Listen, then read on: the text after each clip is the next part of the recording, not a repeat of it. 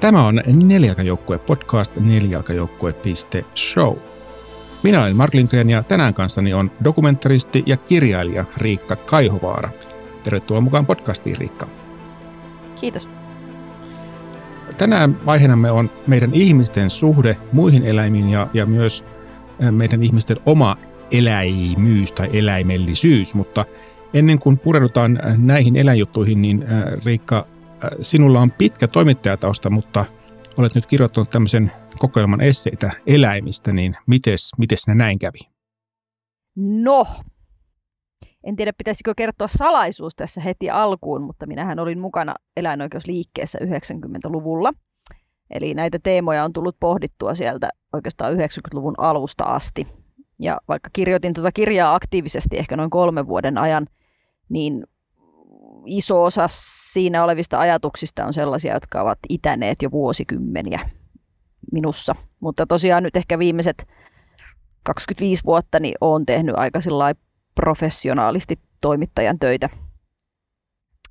Ja ajoittain pidin työstäni, mutta enimmäkseen kärsin. Kärsimystä varmaan sivutaan tässäkin podcastissa myöhemmin. ja sitten tuossa 2015 paikkeilla tein sellaisen loikan dokumentaristiksi ja sitten myös kirjailijaksi. Ja nyt mä koen, että mä oon enemmän taiteilija kuin toimittaja. Ja mulla on myös enemmän sanomisen vapautta. Mä nautin siitä aika paljon. Onko se kärsimys, mikä toimittajan työssä oli, niin onko se sitten hellittänyt tämän taiteellisen vapauden kautta? No tietty kärsimys on hellittänyt merkittävästi. Ei se uutistyö ei vaan ollut mua varten. Mä tykkään ajatella isoja asioita ja käsitellä semmoisia ihmisyyden perimmäisiä kysymyksiä, niin, niin ei semmoinen niin nopeatahtinen journalistinen työ oikein tyydyttänyt koskaan. Että, mutta on tämä niin kuin nykyinenkin työ dokumentaristina ja kirjailijana toki stressaava ja sisältää paljon eettisiä ongelmia, jotka myös kuormittaa.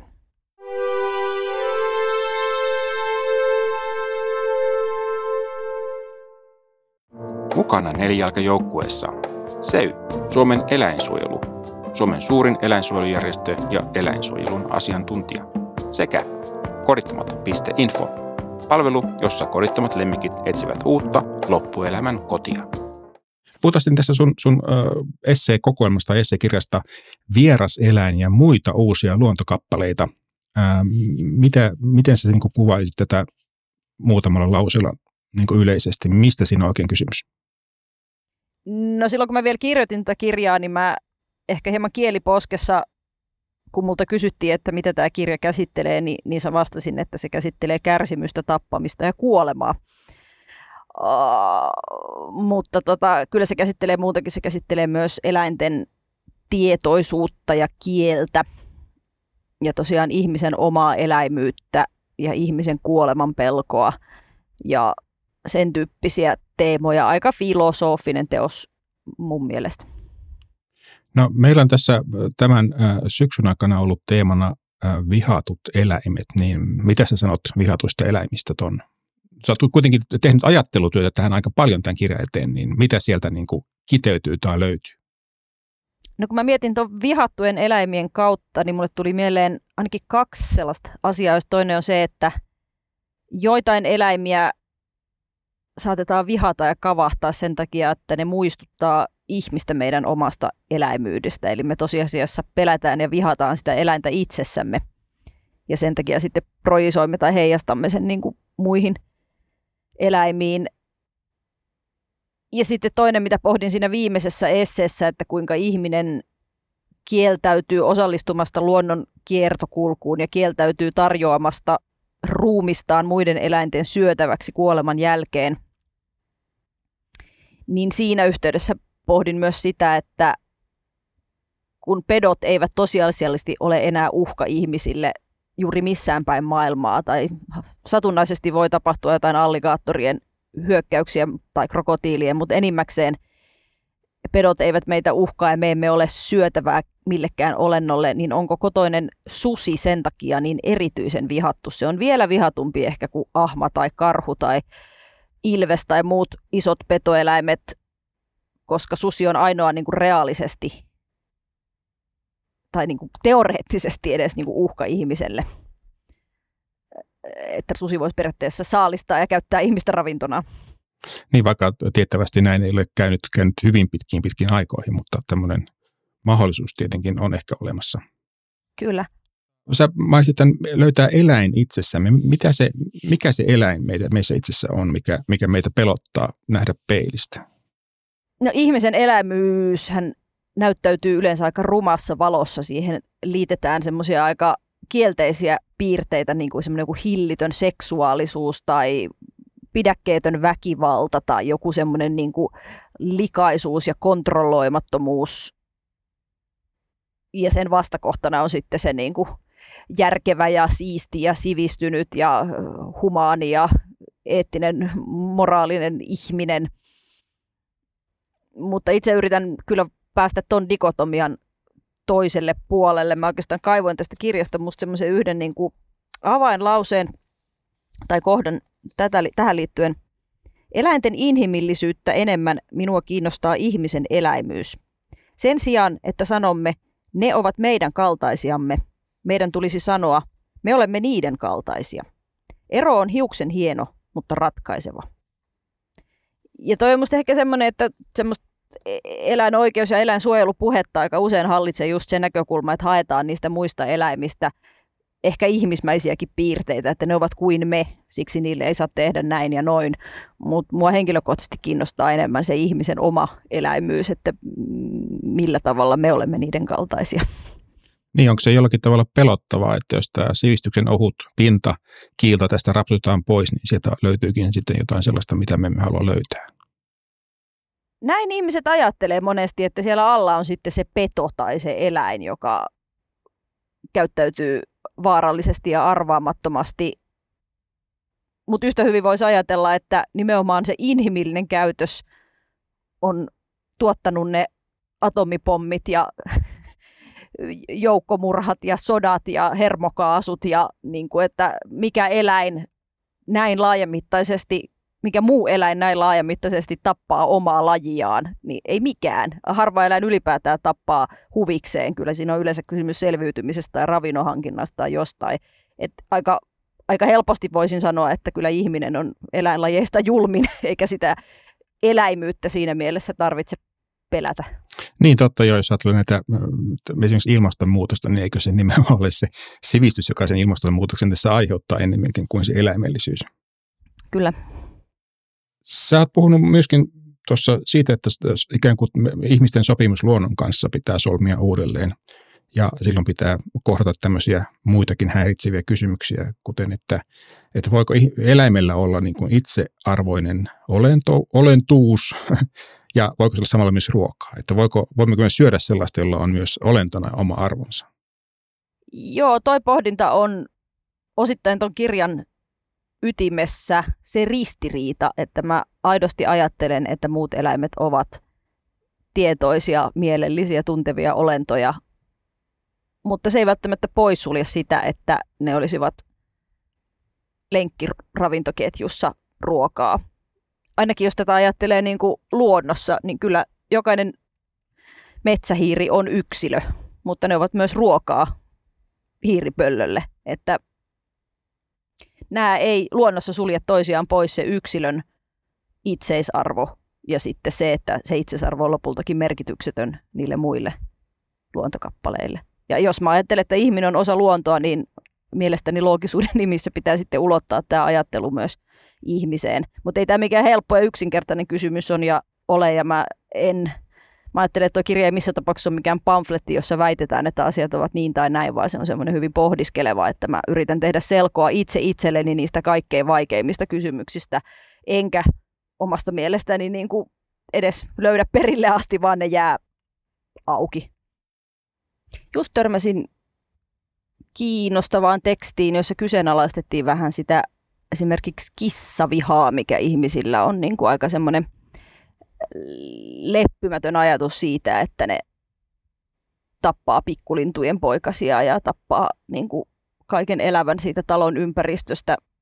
Mutta siinä on ehkä vähän sama kuin tuossa vieraseläinten problematiikassa, että kyllä niistä elä- linnuistakin varmaan suurin osa on kuitenkin kadonnut sen niin kuin ihmistoiminnan myötä ja ansiosta tuhottujen elinympäristöjen takia. Ja se, että jos sinne sitten joku niin kuin kissan kaltainen peto tulee viime vaiheessaan ja niittaa sitten ne viimeiset pari yksilöä, niin ei se sen kissan vika varsinaisesti kyllä ole. Että aika helposti se viha kohdistuu tällaisiin niin kuin yksilöihin, eläinyksilöihin ja sitten ne isot rakenteet jää huomaamatta. Siitä mä myös kirjoitan tuossa, että kuinka semmoinen niin rakenteellinen hidas väkivalta jää helpommin huomaamatta ja sitten se huomio keskittyy aika usein niin kuin yksittäisiin suoran väkivallan tekijöihin, vaikka se rakenteellinen väkivalta voi olla paljon tuhoisampaa. Niin, siitä on ehkä vaikea tehdä tuota otsikoita tai, tai twiittejä. Niin, vaikea tehdä otsikoita ja twiittejä, vaikea myöskään niin kuin tunnetasolla ehkä niin kuin kokea semmoista niin kuin pelkoa, hätää, närkästystä, suuttumusta. Niin kuin Tuossa käytän esimerkkinä sitä, että jos metsästäjä ampuu pyyn, niin sitä ajatellaan, että kauheaa tappamista, mutta sitten jos joku rakentaa lomakylän, joka vie pesimispaikat sadalta pyyltä, niin se ei yhtäkkiä näyttäydykään yhtään niin pahana, vaikka lukumääräisesti siinä kärsii useampi eläin. Irtokissat ovat tietenkin ärsyttäviä ja varsinkin jos ne käyvät kakkaamassa pihalle ja sitten koira, koira kyllä tykkää siitä, mutta tota, niin, niin se on kyllä hyvin tämmöinen alukantainen tunne, mikä siitä tulee esille. Joo, toi oli, mä just törmäsin tuohon pihaan kakkaavan kissan joku vihaviestiin ja hämmästelin sitä kyllä suuresti ihan siitä näkökulmasta, että eikö elämässä nyt isompia mureita ole. Tosiaan sen, sen ärtyneisyyden ja sen vihan taustalla oli ehkä semmoinen ajatus, että se kissa käy näyttämässä, se käy näyttämässä niin kuin reviiriään ja ikään kuin yli, ylivoimaansa mua ja, ja tuota meidän pihaa kohtaan, niin ilmeisesti taustalla ei kuitenkaan sellaista taida olla, että se vaan kakkaa, minne se nyt kakkaa.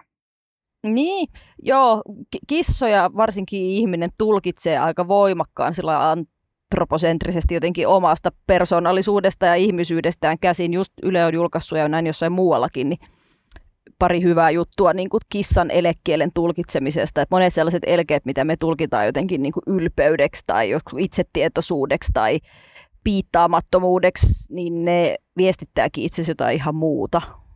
Ja me ollaan vähän, vähän huonoja niin tulkitsemaan niitä kissojen viestejä.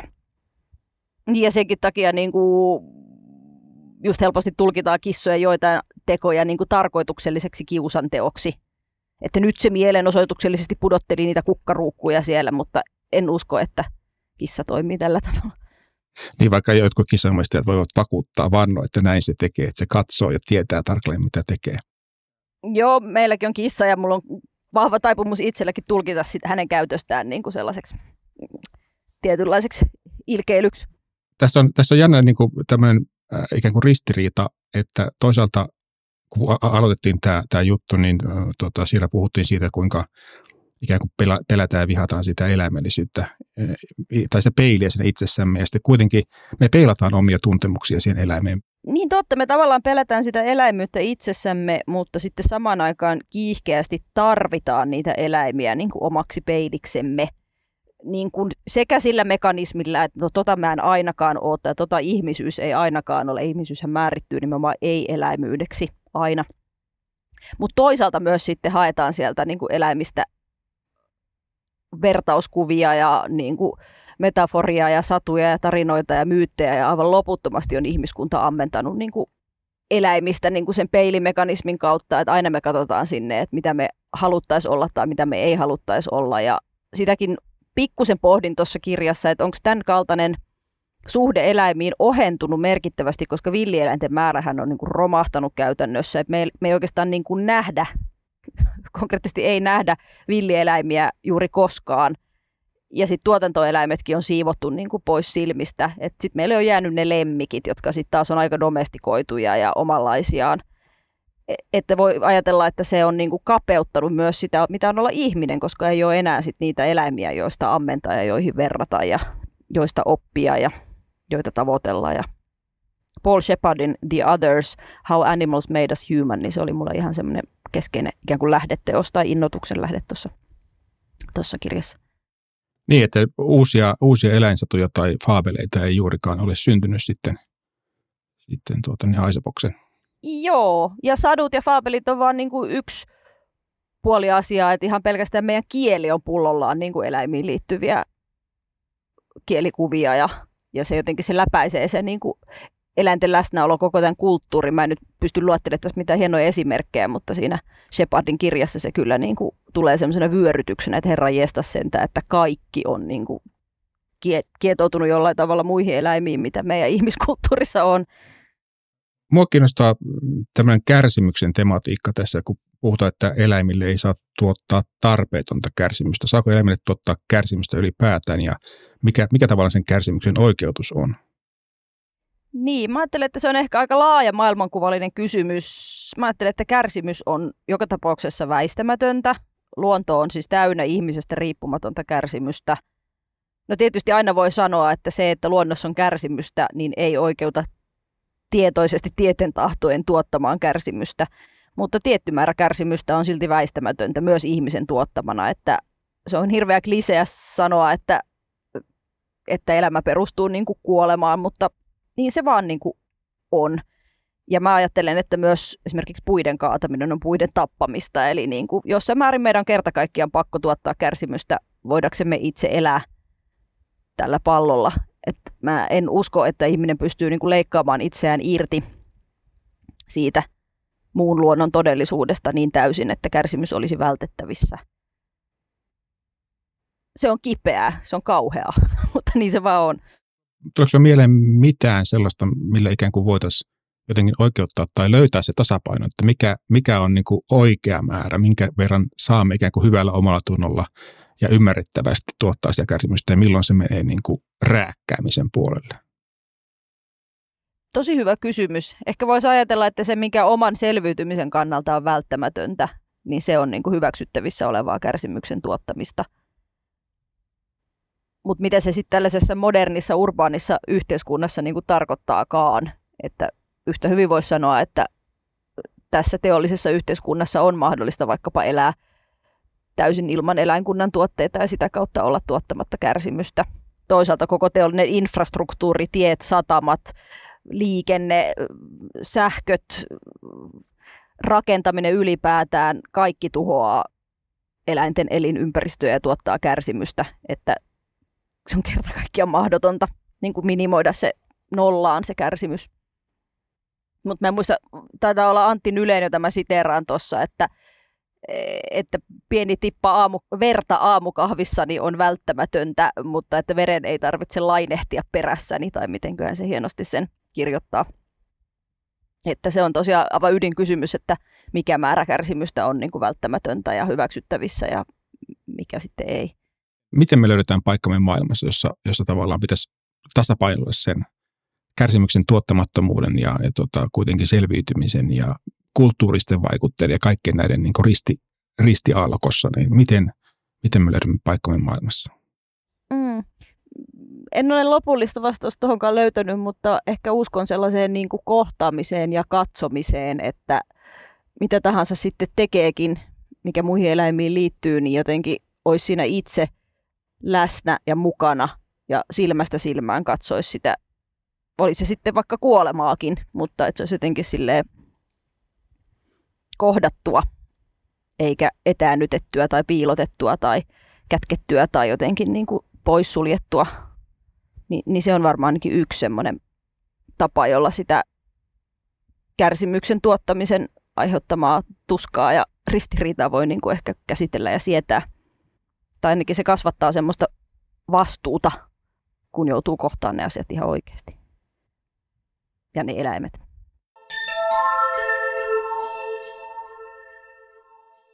Eläinkohtaaminen, joka on tehnyt muuhun vaikutuksen, niin ensinnäkin mieli rullaa välittömästi läpi, että mitä villieläimiä mä oon elämässäni kohdannut. Totean, että hyvin vähän, ottaen huomioon kuinka paljon mä oon elämäni aikana liikkunut luonnossa, niin hämmästyttävän vähän, jos ei lasketa niin kuin hirviä ja kauriita, niin niitä nyt näkee, mutta ja kettuja ok, mutta niin kuin karhut, sudet, ahmat, just näin kyllä ilveksen ohimennen, niin tosi harvoin. Mäyriä saattaa nähdä joskus supea, mutta, mutta sellaiset aidot kohtaamiset niin kuin villien eläinten kanssa, niin ei ole mun 41 vuoteen niin kuin kunnollisia mahtunut, että muutama kärppä, joo, sitten seuraavaksi tulee mieleen lemmikit. No ei sieltäkään oikein irtoa. Ja sitten vielä kolmantena rupesin miettimään ihan vankeudessa eläviä eläimiä, että onko jossain vaikka eläintarhassa tai jossain akvaariomaailmassa ollut jotain mielenkiintoisia kohtaamia, kohtaamisia vaikka mustekalan kanssa tai jotain. Niin eipä kyllä äkkiseltään tuu mieleen. Ja siis se on oireellista, se on erittäin oireellista, että minäkin niin kuin eläimistä ja eläimyydestä koko elämäni ollut kiinnostunut ja silti niin kuin ne on jäänyt vähän etäälle totta puhuen. Ja vaikka meillä on kolme sekarotusta koiraa ja mä tietysti niiden kanssa niin kuin paljon vuorovaikutuksessa, niin en mä sieltäkään äkkiseltään pysty nostamaan mitään sellaista tiettyä niin kuin kohtaamista niiden koirien kanssa. Että tätä on niin kuin ihmiselämä 2022, että vähissä on niin kuin merkitykselliset kohtaamiset eläinten kanssa.